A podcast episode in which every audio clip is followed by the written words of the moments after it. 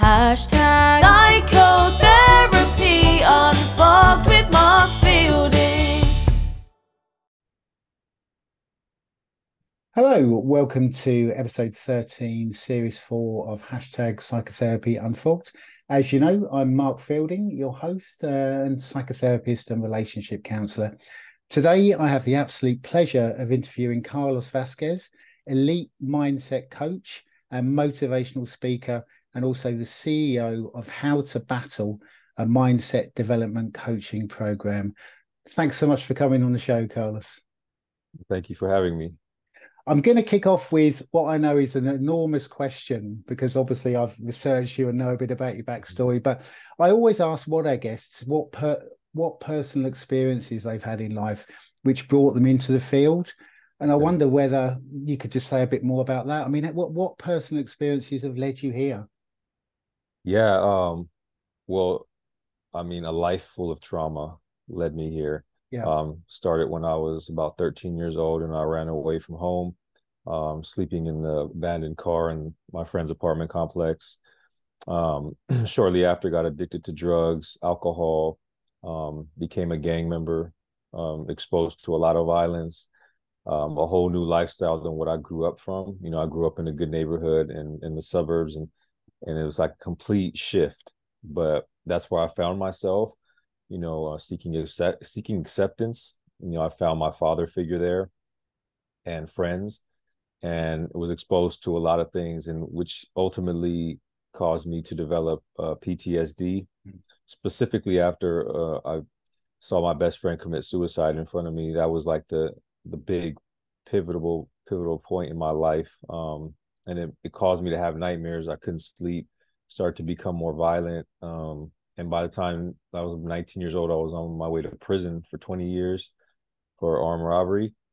And um, it was in prison. My first decade in, I was worse than what I went in. You know, I became uh, even more violent. And and yeah. about a decade in, I went to solitary confinement, where I was in there for three years, which made things even worse. You know, in retrospect, I look at it like with all the trauma and all the stuff that I dealt with at a young age, I never sought help. I never got therapy. I never saw a psychologist, nothing, because it was frowned upon in my community and amongst the people that I was associating with. Yeah.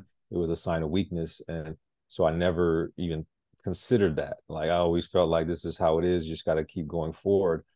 And, um, but I got to a point of suicide when I was in solitary confinement and I was going to end my life and a chaplain came into my life and he encouraged me to and he challenged me to not give up but to keep going and figure out ultimately you know what my purpose is. And yeah. um, i took that challenge and, and i started to work on myself. And uh, in the process of working on myself i started to read books about the mind and i started to read books about how one develops ptsd and how one you know become was develop all the things that was going on in my life. Yeah. And then with that i started to learn ways to overcome that. And and then time i did.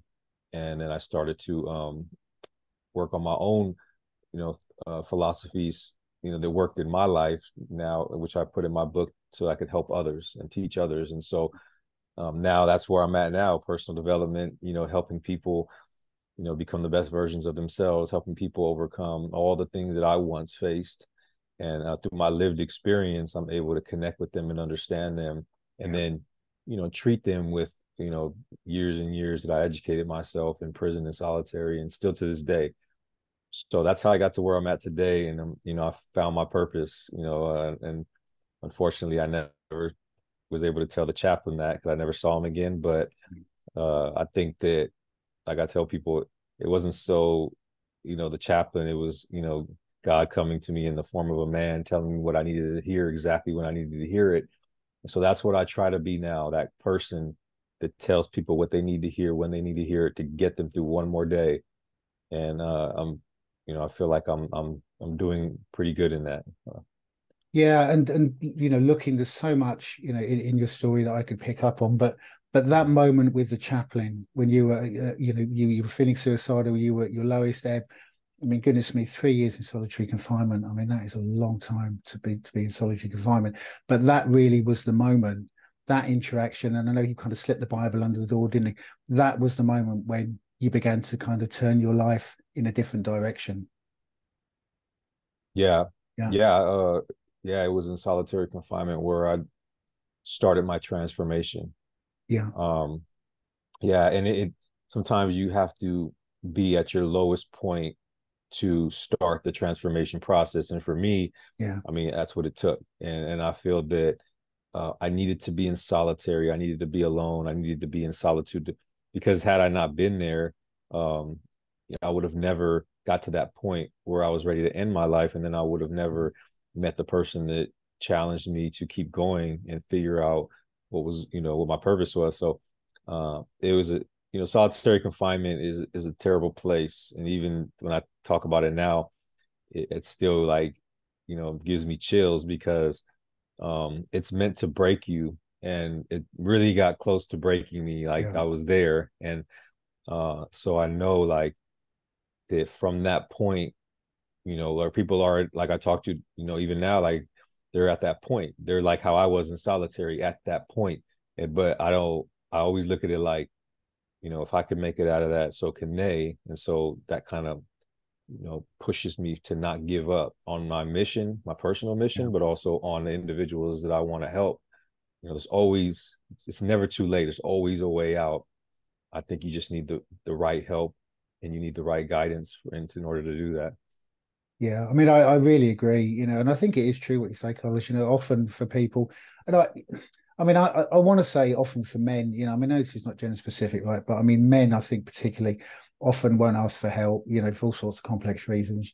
You know, and, and it's only really when they're at their last moment, you know, suicidal ideation, contemplating the end, nervous breakdown, you know, whatever, that perhaps they'll reach out for for help.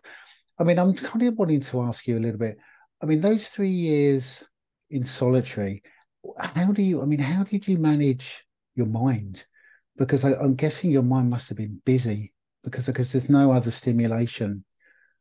I mean, was your mind very busy? I mean, I'm guessing it probably was. Yeah, it, you know, it was tough because, um, you know, going into solitary confinement. I had been in and out of solitary confinement before.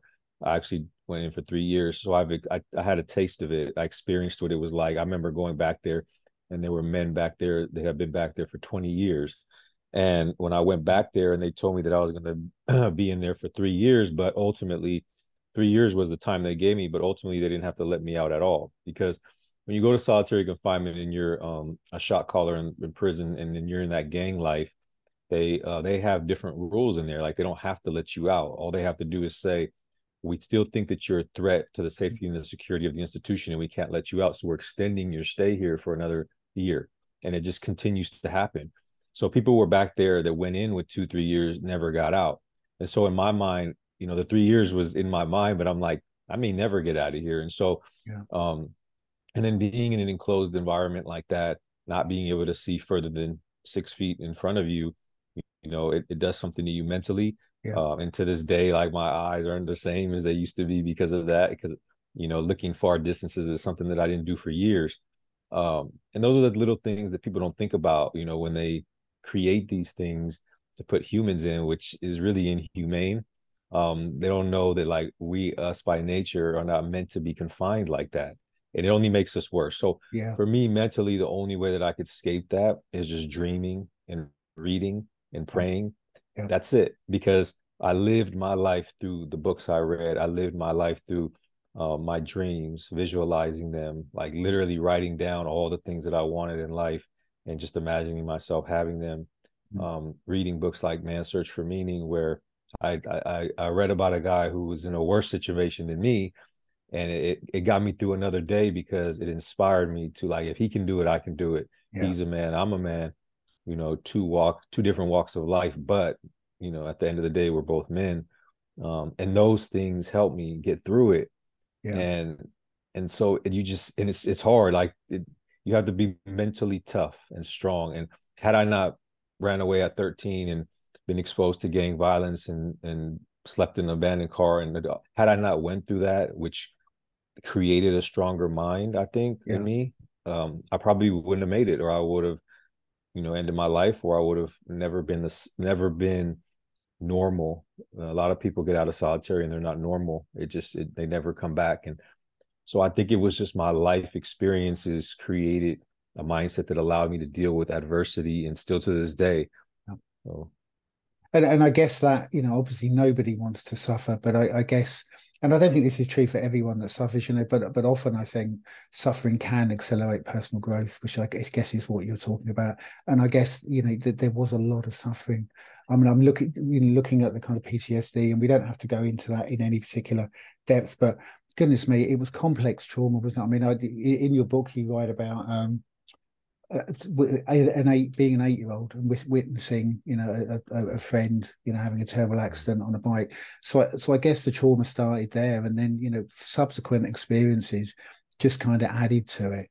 So I guess I guess it gave you a bit of uh, quite a lot of mental resilience. So when you're in solitary you drew on that I guess. Yeah, yeah. I, I, believe so. And that's why like a lot of parents that I talk to I always tell them like you know you, you have sheltering your kids is, is damaging them you know it's hurting them.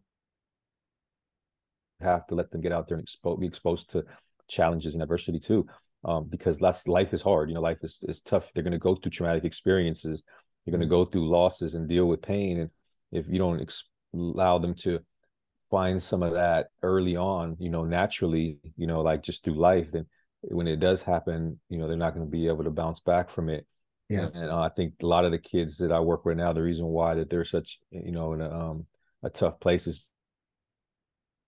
because of that. It's because of the parents, you know, are afraid to let them get out there and be exposed to things and challenge themselves yeah. and stuff like that. So um, I think me at an early age being exposed and all that, and I obviously mine was an extreme and it's different, but yeah, you know, just like you said, seeing that kid on the bike have that terrible accident when I was young, that was kind of like, you know, the my first real exposure to something really traumatic and yeah.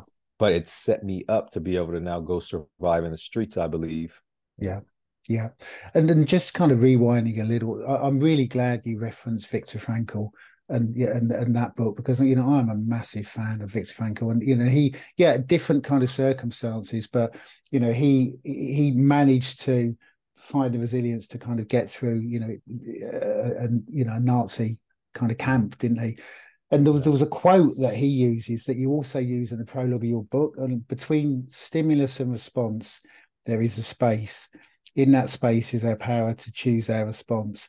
And I loved it. You started your book like that because I, I really, really love that.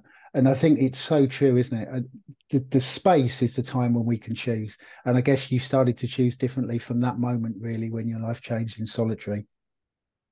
Yeah, it did. It did. Yeah. You know, um, the power of choice. I think that if people really understood that they did have a choice, you know, to respond in the way that they want to respond to, no matter how bad the situation is, you yeah. know, it, it, would help them a lot get through those tough situations. Uh, and even to this day, I, I still try to practice that. It's difficult, you know, to do it at all times, but yeah. um, like I, I aspire to do that because I feel that even if somebody else does something that you know i have the you know i have the power to, to respond to that like they do something to me that you know trying to hurt me in a way um you know i could look at it like you know it's that person's going through something you know that yeah. person might be dealing with something and i'm not going to take it personal um and i have the power to say i'm not going to let it get to me you know i'm going to be in control and then there's something empowering about that knowing that really you can be in control of any situation no matter how bad it is then you will not allow the circumstances you're in, the people around you, your environment to dictate your happiness and all that stuff. You'll be in charge. And once I got to that point in my life, you know, I'm I'm a I'm a lot, you know, more at peace and I'm a lot more grateful and happy and um, things just seem better when you're like when you live like that. Yeah. And it, it also kind of leads me to something else you say, I think in one of your interviews or one of your book about finding your purpose yeah. And that is also something i really resonated with as a person you know i mean and that is so important. Everyone can't find their purpose but finding you know if you are able i think to find your purpose as you've done it, it's completely life changing and i guess it's really changed your life didn't it? You've you got inspiration you know you pushed through the ptsd you found your purpose and you've moved on with that. And even what you were saying about visualizing in solitary i guess that is also you're visualizing your purpose you're visualizing the future Yeah, and, and and I guess that is something that you teach in your in your coaching program. I would imagine. Yeah, like you have to have a why. You have to have a reason to get up in the morning. Yeah, and that's your purpose. And it may just it, it could shift, it could change. Um, you know, your purpose can alter, and my purpose in solitary confinement uh, at one point was just you know my mom getting home to her and making sure that I can take care of her because Yeah. I didn't love myself enough to feel like I had a purpose yet.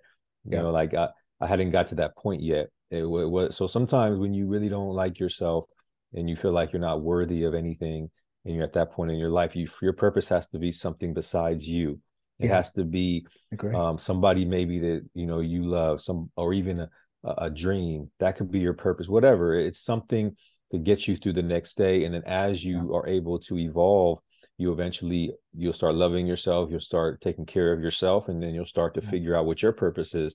And then that'll compel you forward and push you forward every day and now you have something to strive for. So i think finding what that is first is key. And that's one of the things i do in my program is try to help people discover what is your why why you, mm-hmm. what you get up in the morning for do it for that. You know if Yeah. anything else do it for that or that person um, because that's the starting point Yeah, and and I really agree. I mean, finding your purpose is so important, isn't it? And and what you were saying around, you know, if you're if you're in a position where it's quite difficult for you to connect with your purpose in the moment, you know, making your purpose, you know, compassion for somebody else. I mean, that is also, I think, a fantastic way in. Really, I mean, it kind of brings me back a little bit to you know to your kind of personal history story because I guess your mum was on her own. I mean, your your, your dad left do, do I remember that right? And you know, your mum was on her own, so I guess your mum was really, really suffering. Really, she was depressed, maybe. yeah. Yeah, yeah. Yeah she she you know she's she's been through a lot. I mean since she was a child you know i, I and I, I just recently talked to her about things that happened when she was a child you know so she's been dealing with trauma her whole life as well. And um you know when my father left you know she went into a deep depression um you know but but even with that she you know went and took on two three jobs um at time at one time she had three jobs to Wow. try to provide Yeah. away never never gave up and and Yeah. you know i respect her for that um and then my sister got pregnant at 16 and then another baby was coming around so and she she took the responsibility of that she became you know Yeah. a mother again to to the to my sister's baby and it's like and she's even to this day um you know she still hasn't fully healed. And i think that her wounds are just a lot deeper than mine. Um but you know i've seen so much growth within her. And i think a lot of the growth has come because of the growth that happened within me. And so i think that it's a huge thing like if for us you know men women whoever's listening you know hold yourself accountable. And if you change if you transform if you start doing things right you'll be surprised that the people around you they'll start to change as well and a lot of times we're unhappy because the people around us are unhappy or they make us feel unhappy but the best way to help people change is to lead by example and so um, that's what i try to do like she's still a part of my why and my purpose so Yeah. um but yeah and you know i'm just grateful she's still around so we can you know enjoy time together and and and I guess yeah. I mean, I often think of it as like rippling out. I mean, I I really agree. I mean, it's like you work on your own development, you know, and you you you kind of I don't know, transcend. I, I mean, I guess it's all about transcendence, really, isn't it? You kind of maybe transcend, you know, what was a difficult childhood, and you work on your own development, and that ripples out to other people. You know, arguably to everyone, really. I guess the more people can raise their consciousness, the more the, the better the world becomes. Which I think is is what you're saying, really. You know, something that I, I really agree with. I mean, I wonder if I could just maybe segue into your work. I mean, I want to talk about uh, about your work. Can you just just just say a bit more about it? I know you do many things. Um, so Yeah. you give our listeners just an idea of you know what, what you do and yeah, the, the groups you work with?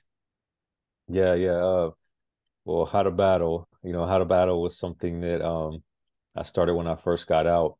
Uh, I, I knew I wanted to get out and continue to help people. When I was in prison, I started organizing, you know, uh, men's uh program mentoring programs. Um, I started doing self-help groups with with lifers Yeah. uh before I got out and and started facilitating those and, and organizing those and then created my own and and I knew that when I started to get those results from you know the men that I know have been through some of them been through way worse than I had been, and we were seeing results. We were having breakthroughs.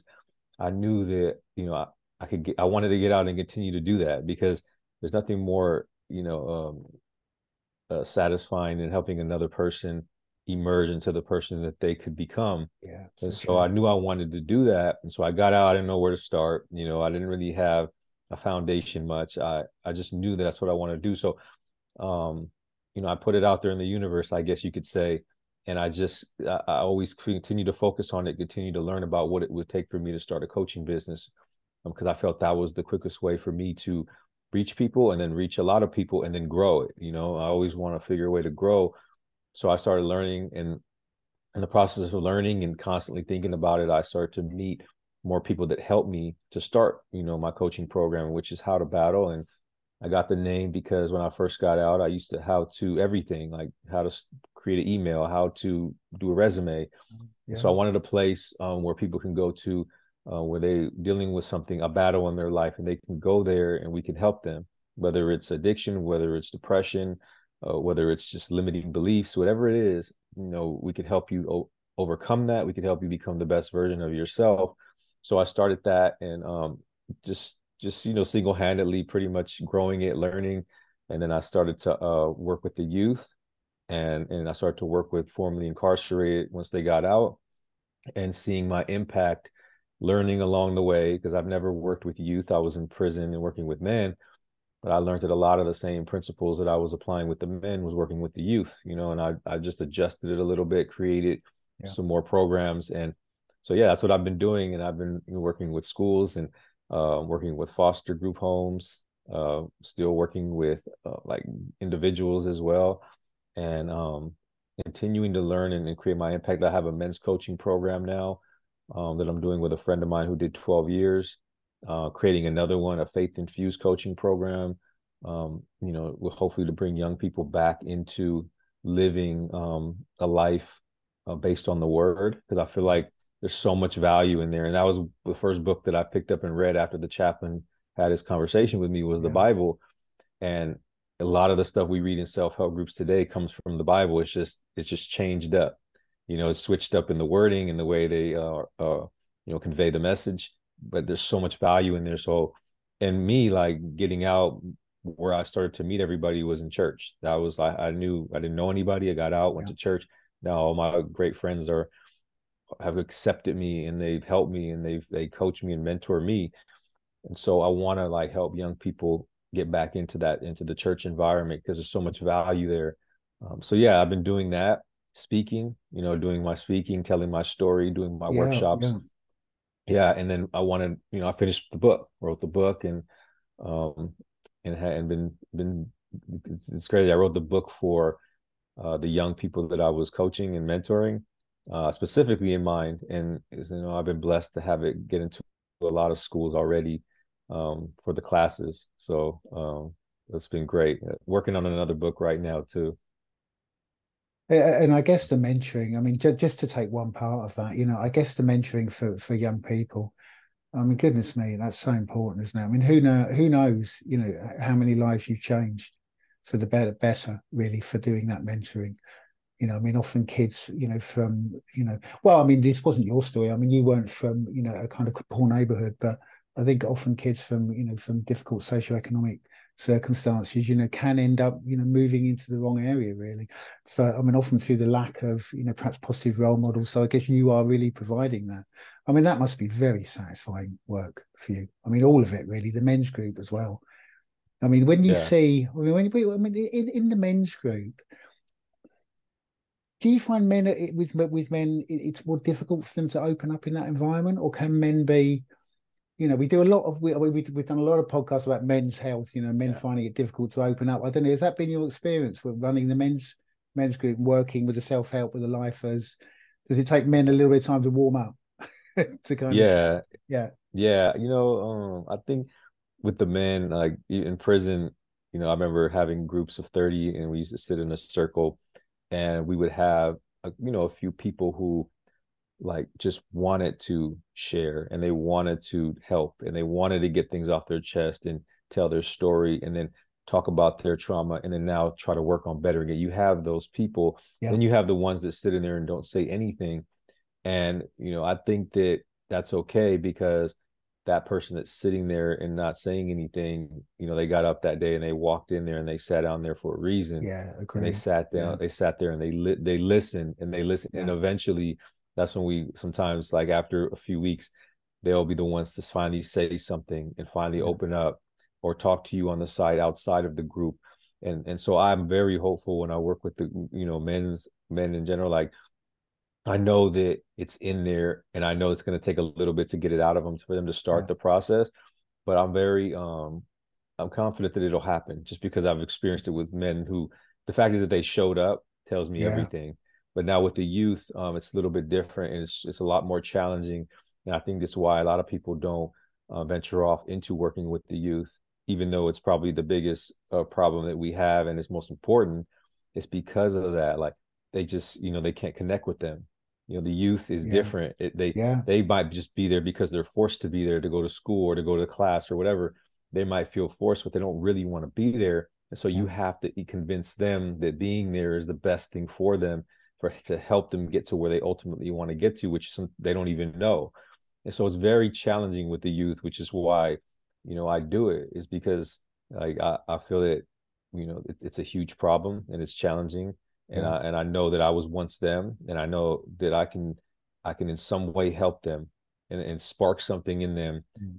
uh, like that chaplain did for me and so that's like you know it's very challenging but i, I could see why most people wouldn't want to venture into that Yeah. Uh, but for me i'm like let's let's go you know let's do it because i'm always looking to help those that are in most need and most difficult to reach yeah, yeah. I mean, that, I mean, I don't work with with with kind of younger people, but I imagine it must be a lot more challenging. I mean, I guess your backstory must help. I mean, when, when- uh, because I guess you have been with with some of the kids you're working with, you you have been in their position. That must help them connect to you. I would imagine. The fact It that you does. understand, you understand, don't you? I mean, for somebody, I mean, you understand what, what they're going through, perhaps. So I guess that Mhm. must really help with the connection. Yeah, it does. Uh, Yeah. it, it, it does, and I think that's a huge part of it. I think that that the fact that um they can kind of, you know, when they look at me, they could see somebody that they, you know, um that they could identify with in some way. You know, through my struggle. When I tell them my story, it's like Yeah, now they have, you know, maybe part of my story is something that they're going through right now, or maybe something that they've been through, yeah, or something that they're um that they know somebody that's been through. You know, they might have an uncle, a brother, a dad that's in prison. You know, um, and they and then they see me and it's like, okay, well, you know, now they have hope for that uncle, you know, dad or brother Mhm. because they like, you know, okay, if this guy can get out and he was all the things that they were, he can do it. And I think that you make a connection there. yeah, And then I think it's also a huge part of it is they just feel my passion. Like you can tell when somebody's in a room and they're just there because they're getting paid.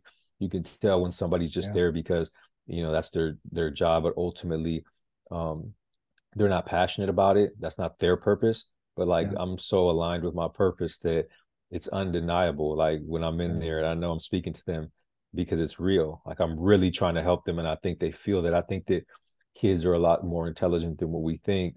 And Yeah. their their their ability to feel and and, and you know a person you know is, is is far more advanced than what we think. Um, and so I think they feel that too. They know like this guy is really here trying to help. So let me give him the time and listen. And then maybe through that listening, you know, that's when the change starts. yeah, yeah, and then the the kind of being aligned with your purpose piece again. Yeah, I, I think people can totally get that. I mean, somebody could be standing in front of those kids. They could be there for the paycheck. They could, I mean, know, still Yeah. good they're there, right? But but when somebody stands there and they're really passionate about what they do, it just ripples out, doesn't it? People get it. I think old, young. I mean, it, it's just it just it's difficult to even find the words to describe it, but it just brings an energy, I think, really to the room that, uh, that I guess the, Yeah. the people you work with kind of pick up on. Really, just wanted to just rewind a bit. Could I ask you just a bit more about the self help groups? In, in prison and just what led you to set them up and just kind of what experiences you had within them? Because i guess when people start opening up there must have been a lot of trauma in the room i'm guessing. Yeah, yeah, it's it's you know everybody has a story, and yeah. um, you know you could write so many movies after the stories that I've heard from the men in prison. Um, I mean, I've heard the worst things that you know possibly happen to a person in their life, yeah. right there in those rooms um, with those guys who are you know serving life in prison or a lot of time, and that's just their trauma. But that's not even to mention, you know, the crimes they committed, which is also mostly murder and yeah. you know the guilt, the guilt that they feel, the shame that they feel. Um, you know, and, and the things they have to deal with every single day, knowing that they took somebody's life and like you mentioned earlier the ripple effect of that knowing that they hurt um, you know the families that are connected to that person that they murdered you know because once you change then you have then you know you can no longer you know hide um, those those feelings anymore. Because a lot of times when we do things to hurt people you know we deal with them by living this persona of okay i'm a gang member i'm a violent criminal you know i'm hurting more people that's just what i do. You you take on that you embody that yeah. identity. But once you change and you're like, I'm no longer going to be that person, like, how do you deal with all the people you hurt? Yeah. Right. And the only way to deal with that is to make amends. And you make amends the best way you can, which is to first become the best person you can become and then go help another person.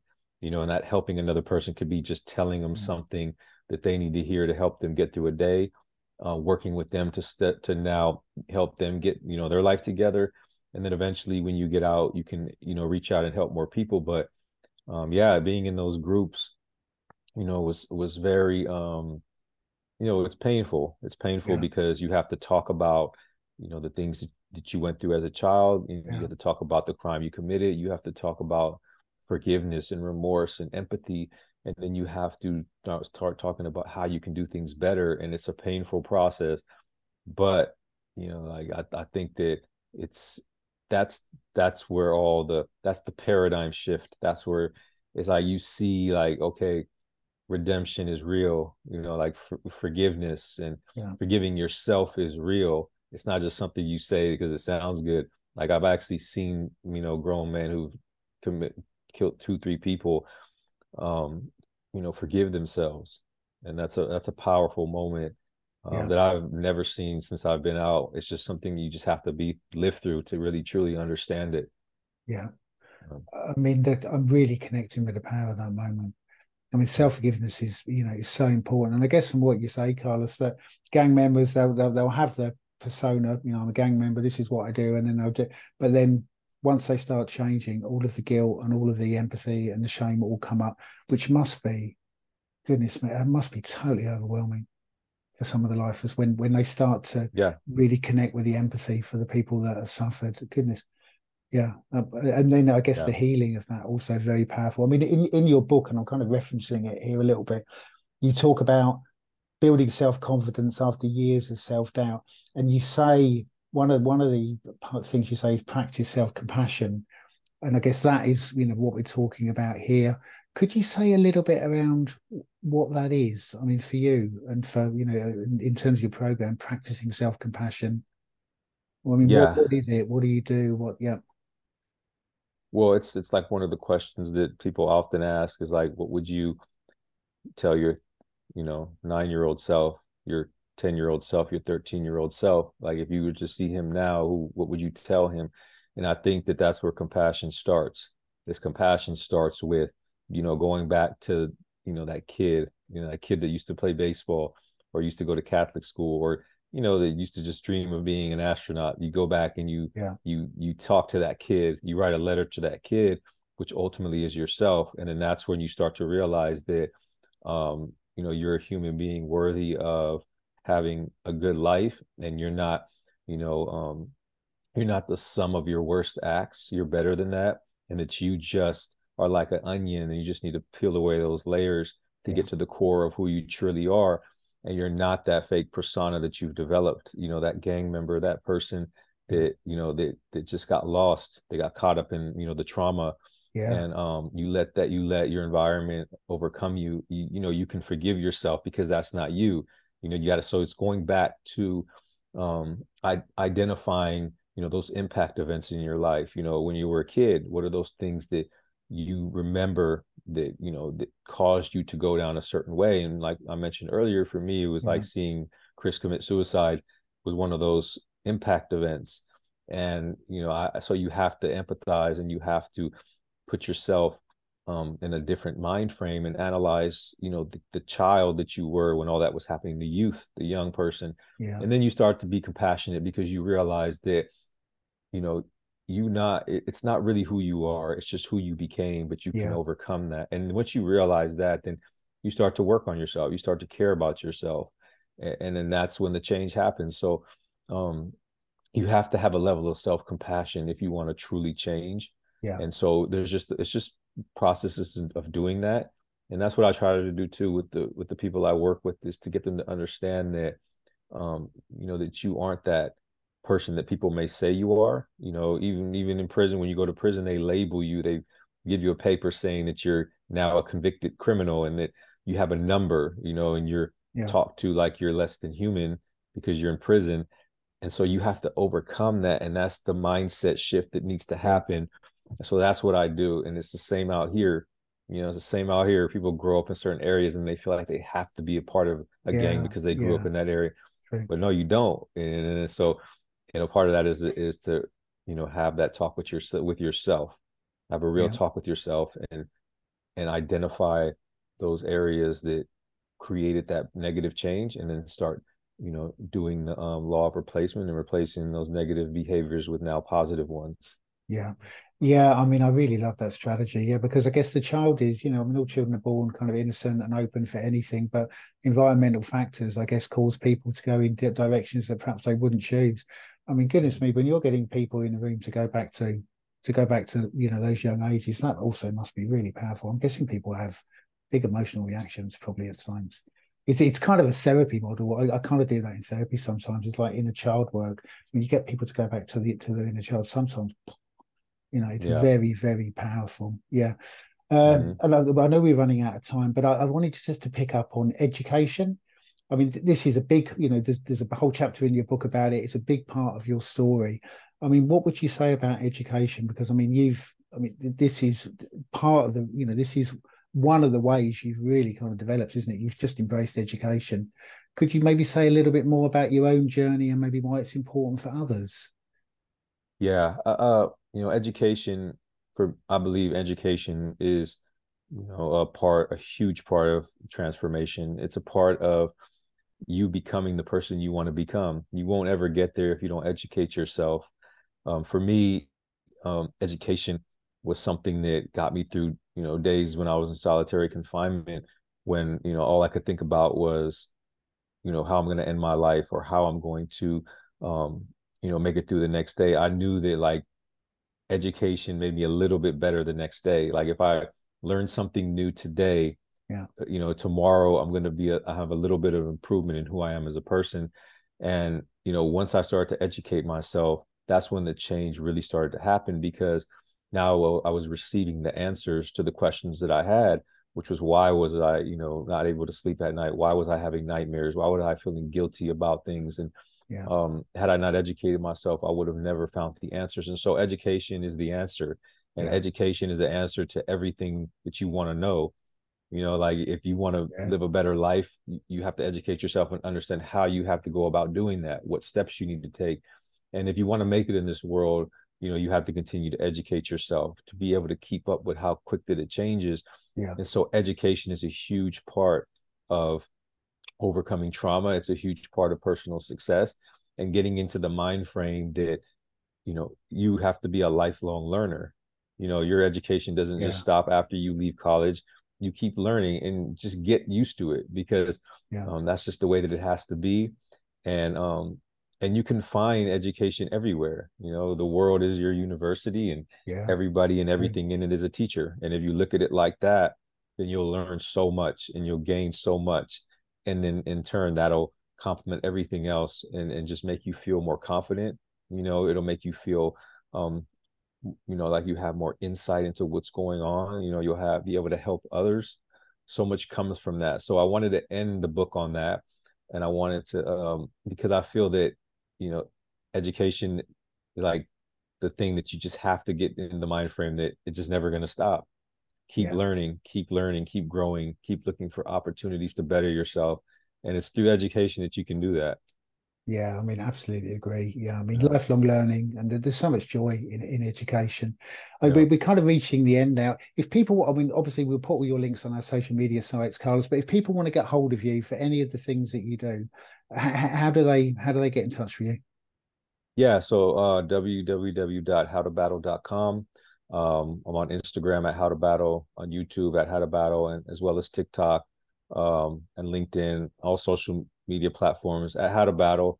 Um, you know, I do coaching programs for the youth. I do coaching programs for men. I do coaching programs that are faith infused. I do coaching, and I just did a coaching uh, program that is actually a correspondence program. If you want to send to the people, if you know anybody that's incarcerated, so that one is like a correspondence program, and then once they complete right. it, they're able to continue to be a part of, um, you know, the network upon their release to help them transition yeah. So, uh, but all that stuff, you know, you can find me on uh, my website. You can email me if you want to know more information about that, and you know, uh, also links to my to my book too. Yeah, and and I've I read your book, and I would highly recommend it. Yeah, and we'll we'll put links to to all of those things on our on our social media sites. Is there anything before we finish? Is there anything that I haven't asked you, Carlos, that you would like to that you would like to say or? Um, I think uh, you you've asked me uh, amazing questions, and I, and I thank you for that. Um, it's it's I have a, a, pleasure to meet you and to now know you, and I definitely want to keep in touch. But um, I just want to say that if anybody out there is listening and they're like, you know, at a point in their life where they're trying to make a shift and they're trying to make a change, um, find somebody to help you. You know, I think that for me, I have coaches and mentors, you know, around me all the time people that I can call and meet up with on Zooms weekly. Yeah. Um, be open to finding somebody to help you. And, uh, and maybe it's me, maybe it's not. If it's not me, that's fine. Find somebody else that you can connect with. Find somebody, a coach, a mentor, um, somebody in your life that you can talk to and that you can that could help you improve. Right, somebody that kind of you know is more advanced than you or inspires you, and start to ask them for help. People want it, want you to ask for help. So yeah. I think that that's a starting point for people out there that are at a stage where they just don't know what to do next. Um, if they're unhappy and they don't know how to how to get happy and and how to have a better life, find people to help you. I know for me that's been huge in my whole entire life. Um, starting from the chaplain into now who I am today. Um, yeah. So seek help. You know, that's yeah. my message that that that's a really nice message and you know really inspiring. I mean the whole interview. I just want to thank you again carlos for for coming on. This is going to be an amazing interview for our listeners. So i really appreciate it and it has been fantastic to meet you. Thank you. Appreciate you. Again i'd just like to thank carlos for coming on the show. What an inspirational story. What an inspirational man. Um, i often talk about transforming suffering into helping others and you know what a wonderful thing that is. And i mean that really really fits carlos and his story. Um and i guess the the meeting with chaplain when carlos was in solitary confinement was you know was a transcendent moment really. You know a moment that was a catalyst for carlos moving in another direction. Um and also talking around you know some of the things that Carlos set up in prison, the self-help group with with the lifers. What a powerful group that must have been, and what an outlet, you know, for for some of these people that you know had experienced probably trauma, you know, from early on to be able to open up their trauma and feel safe enough and comforted enough by the group to you know to open up the trauma, get in touch with it, and hopefully process it. I would really recommend Carlos's book, The Price. I've read it a couple of times. I'm holding it up for viewers, people that are watching the YouTube channel. The price I found to be two things really, amongst well, amongst others really, but it's a real practical guide, I think, for growth and transcendence. And Carlos will talk about things like routine and some real kind of practical ways to to grow and to develop education is another one. It's a big chapter. It's the last chapter of the book, but there is also something very, very transcendent. I think uh, about the book. It's yes, it is about developing your life, positive change, moving forwards in the direction you want. but it is also very much about inspiration, finding your purpose. So it really has both qualities. There is a practical aspect, and routine is another one that Carlos talks about in his book. So practical steps in order to help you maybe push through trauma and push through into personal growth, processing, and change, but also finding meaning, moving into a transcendent space, finding your inspiration. I mean, all of these are real kind of transcendent, kind of peak um, types of experience um, and types of being, um, types of uh, way of ways of being in the world. So I'd highly recommend his book. Please find all of Carlos's links on our social media sites. Um, How to Battle has Carlos's website has a lot of really really interesting links on there. So I would encourage our listeners to to check it out. Um, Carlos mentioned another book. It'd be really nice, I think, if we could get Carlos on when he's written his his second book, uh, in order that he can promote the book in the UK, Australia, and you know internationally where our listeners are. Um, but also, it'd be really really nice to talk to Carlos again and you know hear a bit more around his work. Some of the work Carlos does, it, it's really really awe inspiring, isn't it? You know, the work with the youth, the work with the setting up, you know, a, a correspondence course for people that are incarcerated that they can not only do the course, you know, and I guess heal and grow, but also connect with the community outside. Um, he offers so much faith-based groups. There's a lot going on, you know, motivational coaching and, and the motivational speaking as well to, you know, to different groups. Really, really fantastic work. Just the epitome, I think, of someone who's changed their life and who's transmuted their own suffering into a life of helping others. I, I just think that's really wonderful. Um, so thank you. I really hope our listeners have enjoyed this one. Um, we've got a few more coming up soon. Um, I'll be interviewing Anna Lompriere, who's going to be talking about her lived experience with menopause. Um, Anna, as you remember, came on um, in series three, I think, and talking about her, her, her coaching and her work empowering women. Um, so look out for that one. Hopefully that'll be next week. Um, but as always, I just want to thank our listeners for listening. Without you, we wouldn't have a show.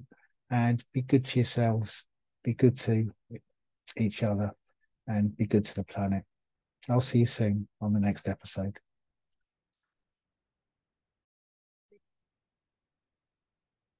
Thanks again for listening to the show. If you have, been affected by any of the topics on this show or any other of our shows, um, if you're in the UK, then please reach out. Um, Samaritans can be contacted on 116 123. Now, the GP is also a good source of um, contact and can be the gateway for you know counselling services and other mental health support. Um, reach out to your mental health support team, um, mental health first aider um, or trusted friend, colleague, or family member. We have a lot of international listeners. Um, so if you're listening from a non-UK country, um, then please reach out to you know your country's healthcare and mental health care providers. Um, and remember, it's okay not to be okay.